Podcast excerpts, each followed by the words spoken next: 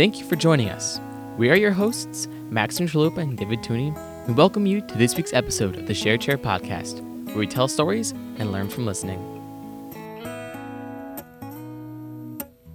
Anna McLean, welcome to the Share Chair podcast. Thank you. I'm really excited to be here, honestly. good, good. It's uh you're not there's no nerves. of no, course. Oh, good. uh-huh, not even a little bit. Excellent. Great. Um so Anna, I've been thinking about um our longevity together. Yeah. And I think we've worked I can't quite say more than any student, but equally as long as any Yeah. as any student. There were a couple actually who worked on the beginnings of the Share Chair podcast that I'd been with for like three, four years. And I feel the same way. I had you in class as a freshman, Yep. And then already sophomore year you started working on uh, it, uh, on the Laker Anchor, which I want to talk about. And now a senior and like ready to gra- well, I don't know how ready are you? Very. You're ready to get out of here. Yeah. huh. ready to graduate and it's amazing. It's been a real pleasure to see you, you. grow. So, um, could you just start by telling us some things about yourself, like what makes you you, what motivates you, and Yeah. So I don't know. Um, I mean, I'm a senior this year, and I feel like I have really big ambition Mm-hmm. for someone my age. I've been told, you know, uh, my boots are too big for my feet, if that's the saying. I don't know. um, but I've always, well, actually, if we're gonna talk about the Laker Anchor, I when I joined publication class my Yeah. sophomore year, I was dead set on doing photography okay, because I was really into it at the time. I was like, oh yeah, like this is what I want to do. And then I don't remember exactly how it happened, but I think you pulled me aside or you were like, "Oh, I think I kind of want you to be working on the paper because Yeah. that had just been handed over to you, right?" yeah, yeah, we, Mm-hmm. yeah, uh huh. So, yeah, just a couple years back, we tied in when I took over the yearbook. I was like, hey, well, maybe this is an opportunity to tie Mm-hmm. in our other publications that we do, the podcast and um, and the Laker Anchor as well. So that's right. Mm-hmm. That's exactly what happened. And I, I've always valued ambition. Like I Mm-hmm. really want, if a person's ambitious, I would like to give them a pedestal on which Mm-hmm. to, uh, or let's see, a pedestal. I want to give them a, a cannon out of which to shoot. Yeah. You know? So I was actually I wasn't sure how I felt about it at first because you know I was so dead set on photography, and then I started working with Evian Yeah. Um, Emily. Emily, yeah, Yeah. and we kind of got stuff rolling, and I don't know how, but I found myself in more of an editorial role, Yeah. and I just fell in love with it. Um, which is funny because I don't even want to go into journalism. Right. I'm going into medicine, and but it's just like telling stories and things that are you know happening in our community, things that are happening in the world, is a really big part of my life, and it like sharing stories and opinions and news is something that I've always been passionate about. So I just really found an outlet here to be able to be publishing and overviewing all of these people's amazing work is it's changed my life Yeah, that's cool. for certain. And like even though I want to go into medicine, yeah. I fully intend on being a part of whatever school's newspaper or whatever school I go to's newspaper. Yeah, good. I, so, so I don't know you as a science Mm-hmm. student at all. Is your, but I know you in a publication Mm-hmm. class and the passion you bring to it. Do do you in fact have that same passion, or what Yeah. draws you? What draws you to to medicine? The, is it the safety security of the job, or is it no? It's some no, other thing. it's um well, you know, there are pictures of me from when I was like five, six, and like, you know, a white coat and a scrub cap with a stethoscope, and like, I I can't explain it, but it's always just been this intrinsic like, this is where I belong. It's mm. not about me so much as it is about who can I be helping. Mm-hmm. And I was actually talking to someone I'm really close with this summer, and I was like, you know, you know, when you go to med school, they ask you, why do you want to become a doctor? It, like, what is even the good part about working in a hospital? And uh, he was like, it's the place where people get better. And that just really resonated with me. And I do a lot in the community regarding, you know, being a, a pre med student too, s like almost as much as I do in this class for publication. So it's very opposite sides of the spectrum, you know, publication and medicine Yeah. that kind of join together. Yeah, cool. And then you have, so I know that um, you ha- do have these big ambitions, but I think that the college search has stressed you out some though, too. Is that Yes. right? Yeah. Yeah. Do can you talk about that and like uh, so so you you're gunning for some some sort of big schools, Yeah. Michigan, Yeah. Northwestern, um, and and if, what other what other ones are on? I mean, I could list off yeah. my whole list, but my top three were Northwestern, Michigan, and Notre Dame. okay.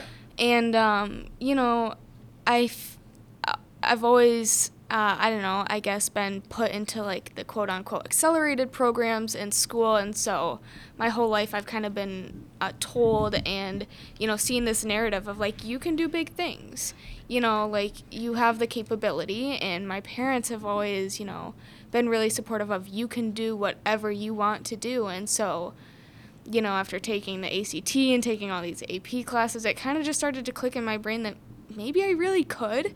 Yeah. And um, the search for the perfect school, the perfect fit has been something that's, yeah, it stressed me out. Yeah. Because I, I felt a lot of imposter syndrome Yeah. this past year. Um, because you know I uh, I had an I had an undergraduate interview with North Northwestern and I thought it went really well and that decision comes out on Friday Yeah. and so that's nerve wracking and then I uh, received a letter from the University of Michigan saying that if I were to be accepted I would go for free Oh, okay. Great. and Okay. How uh, through what type of scholarship or what was it's called the HAIL or- Scholarship, the High Academic Involved Leadership Scholarship. Mrs. Uh, Wagner, our school counselor, or one of them, got the letter and called me down to tell me. And it's like this whole, it's really a culmination of like everything to me, but it's also like, do I really deserve this? Have I really worked hard enough for this? And I feel like I have and I haven't at the same time, and it's just a lot of that kind of thing. Yeah. So let's. I mean, so if it goes well, it's celebration. Of course, you feel the high. You ride the highs of those Mm-hmm. Right. highs, and but if it comes back that you don't get in, like how low? Like, yeah, how do you do you worry about how low you'd go, or like do you feel like you have a um, like do you have a, a what do I want to say? A cap goes high, but uh, like what would we say? Like, Like a cap floor. to how low you could Like a go? safety net like a safety net Yeah. yeah maybe a safety net do you like because i always tell students like I, I love the i love feeling things Mm-hmm. Yeah. and i think you do too you love to Yeah. feel emotion Uh-huh. Mm-hmm. like that's important that's part of storytelling i think and i love feeling the highs they're great but sometimes when you feel those highs you have to feel the lows so i Mm-hmm. say build some kind of a safety net so you don't go in a hole do you have a good safety net would you say I think so. Yeah, you know, the past couple of months, I've had so much time to turn everything over in my head. And senior year has really enabled me to look back on everything that I've done. And in doing so, I've appreciated like what I've done, not in a sense of who will I be, but who I have been. Like and that kind of sets me up for like okay if i get rejected it doesn't disqualify i suppose you could say everything that i have done. Like it is not rejection especially you know for seniors is really scary i think and that's what i've been feeling in the school body Yeah. the seniors recently and like oh how would i say it like it's just to me it's like yeah it's not a, a direct reflection of who you are and i think that's really something that i've tried to take to heart because if i hadn't you know looked back and appreciated how far i've come how much i've grown how much i've done then i wouldn't be able to handle someone telling me that oh what you've done isn't actually really enough for this specific school yeah if that makes yeah, any sense Yeah, sure. You know, you you credited a lot of high school for this, Mm-hmm. um, and I only know you as a high school student. Like you credited uh, like Miss Smith in the counseling, Mm-hmm. all the AP classes, some of the accelerated programs. Um, but but did your educational curiosity start much younger? Did that, or did it really? Did it actually develop here in high school? And like, uh, yeah, yeah, Um, well, I think my educational curiosity has always been teach me everything. I want to know as much as humanly possible. I just value having that, you know, rounded education, you know, learning about the world in which we live is really important to me, but more so than like because that's always been really consistent. My my love for education, my want to be educated has always stayed really consistent, but like my character growth, I think, has been the biggest thing for me in high school. I am a completely different person than I was when I walked through those doors in 2019. From what to what? I wish I. Ooh, that's a great question. um, from a child to a young woman, you know, it's. I feel a podcast title in the making right here. oh no. um, realizing that it takes a community, I suppose. I before I started high school, I was very in my own head. I was kind of in my own world, like, you know, as typical preteens are, you know, everything must be about me because I haven't started to realize that it takes, you know, a community to build you up and take you to that next step. And then in being a part of things like AP classes and publication and doing community service work, it's kind of led me to realize that, like, personal growth doesn't happen without everybody else. It can't be just yourself pushing you. Like, you can't just always rely on yourself. I think that's like the biggest thing. I don't know if that if that makes any sense. Uh, it makes total sense. Okay. I've, I've felt that uh, Uh-huh. myself. Mm-hmm. You know, you because because we we want to. I think there's a part of the population that wants to believe in a meritocracy. Just if I work hard, I'm going to get what I want. And I, and I do think hard work's like foundational, but it requires like other people to open doors, opportunities, give give a chance, and then of course for you to like take advantage of that moment. But um, yeah, I mean, I totally get it. Yeah, Like- and have felt it in my Yeah. own life, of course. Yeah. um on the pretense of being like quote unquote a gifted individual, someone who's performing well on standardized tests or, you know, put in accelerated math in 8th grade, you're kind of set up to believe that only you can be um, responsible for your success. And what I've learned is that that is not true. You know, individualism is a huge thing in that sort of mindset, but I think the real lessons have come from those around me and like what their experiences and their interactions with me have taught me.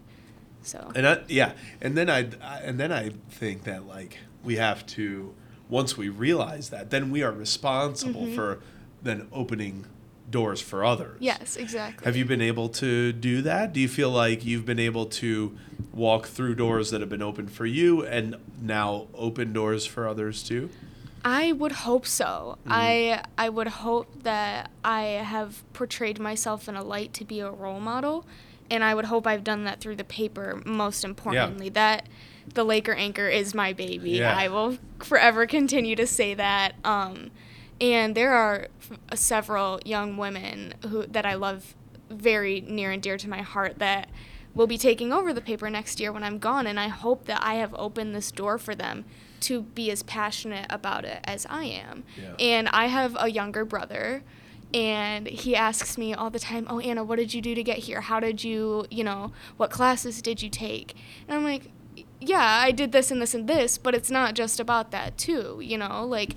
And so I'm hoping I open a door for him as well to be able to grow into the kind of person that I'm hoping I've become. Yeah. And so, when, let, let's be clear about something, because I, I would hate, you know, I would hate for people to think like the Laker anchor didn't exist. No, before. it uh-uh. existed in Yeah. Mm-hmm. a paper format, but you really have, you really have taken um, control of a digital version Mm-hmm. of it. So, um, can you tell us about like owning it? That sort of, Yeah. that sort of feeling of like being my baby Right. you know so how does that develop over time because you're because you're about to let the baby fly on its own Uh-huh. of course Uh-huh. so so can you talk about the transition of like developing Mm-hmm. yeah. something and the process of letting it go. Right. So I should have been more specific about that. The Laker Anchor website Yeah. is my baby, Yeah, not the uh-huh. paper in and of itself. Yeah.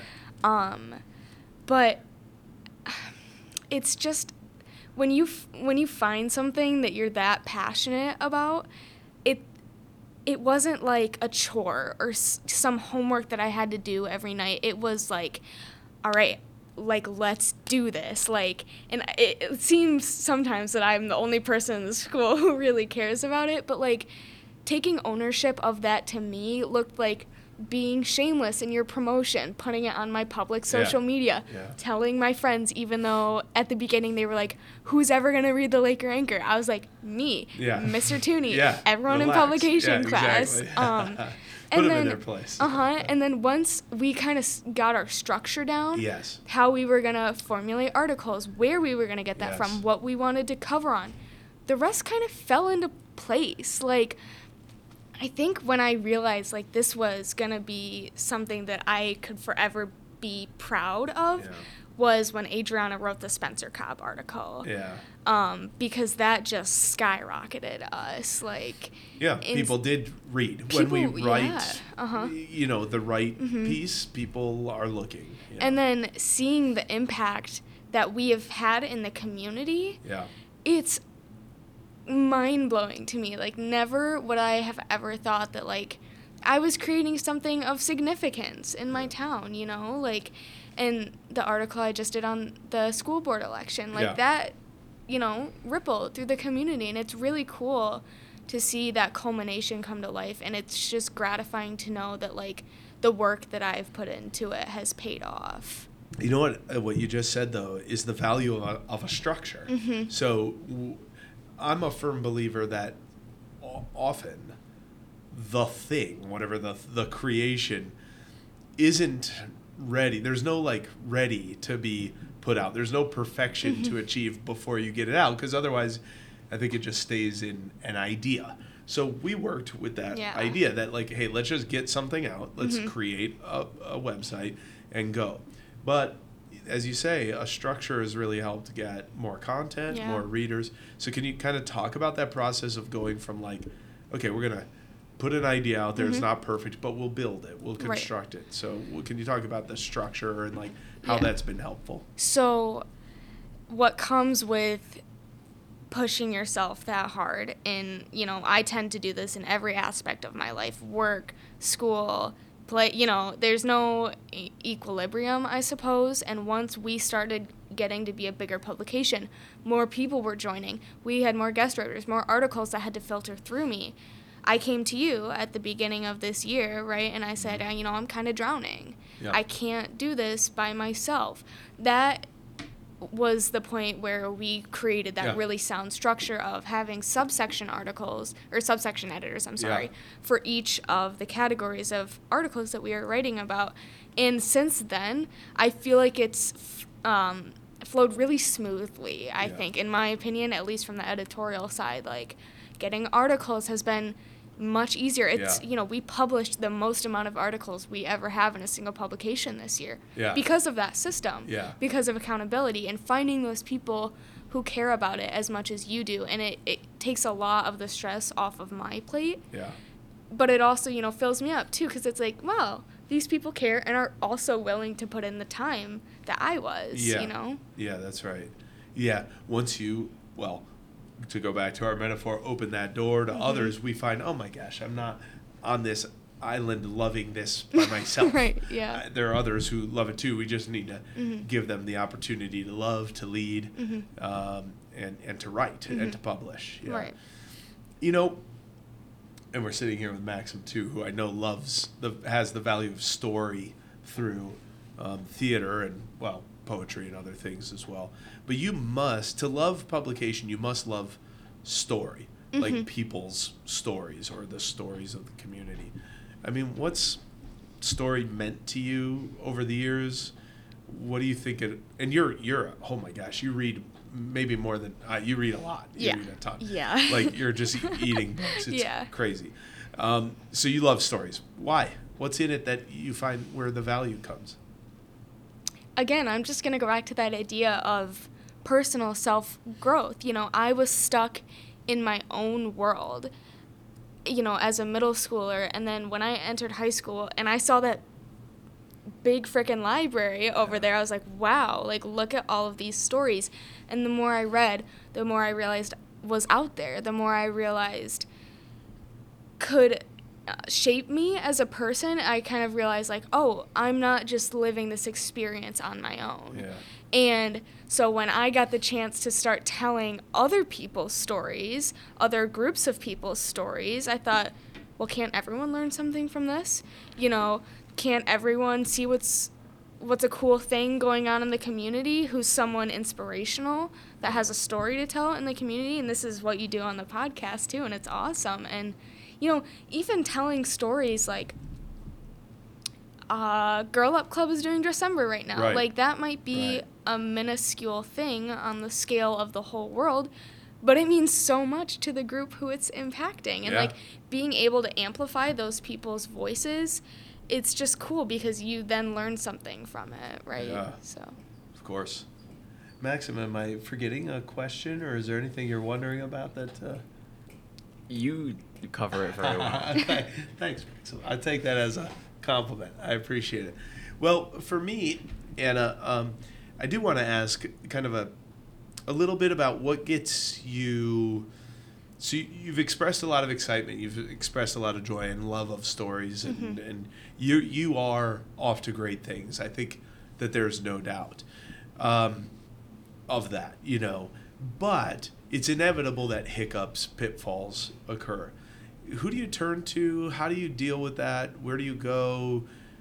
Yeah, when that happens. my mother, my mother is, and she's gonna cry listening to this. My mother is by far the biggest inspiration in my life. She is the strongest woman I know. And, you know, from starting to walk to now, it's like she's always been by my side. She's always been that figure that's, you know, there for me. And um, she's there to celebrate the good things and, you know, rub my back when the bad stuff happens. And she's actually getting, she's a doctoral candidate at MSU right now Cool. for her PhD in special education with probably a focus in statistics as well. And like seeing her, she was a teacher for 20 years before this, mind Yeah. you, so it was a complete career change. Yeah.